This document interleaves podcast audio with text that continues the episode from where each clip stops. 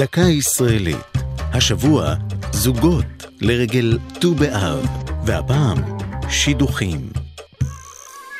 מאחורי כל זוג אוהבים עומד הסיפור על הרגע שבו נפגשו לראשונה.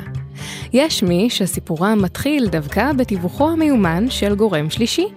ההסתייעות בשדכן הייתה מקובלת בקהילות היהודיות עוד מימים ימימה.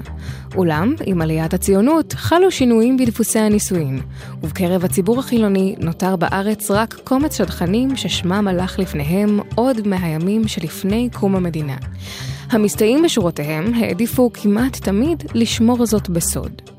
בשלהי שנות ה-70 חלה טלטלה בענף. השדכנית הלנה עמרם הופיעה ושינתה את העסק מן היסוד.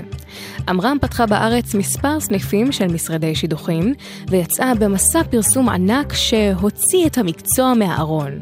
אולם, גם הצלחתה הייתה זמנית.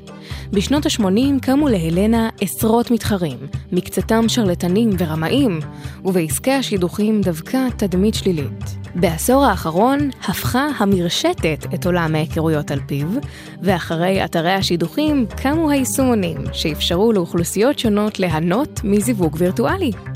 כיום, מבחינת החילוניים, הפכו השדכנים לזן כמעט נכחד, אך בחברה החרדית מרבית הזוגות עדיין נישאים בשידוכים. זו הייתה דקה ישראלית על זוגות ושידוכים.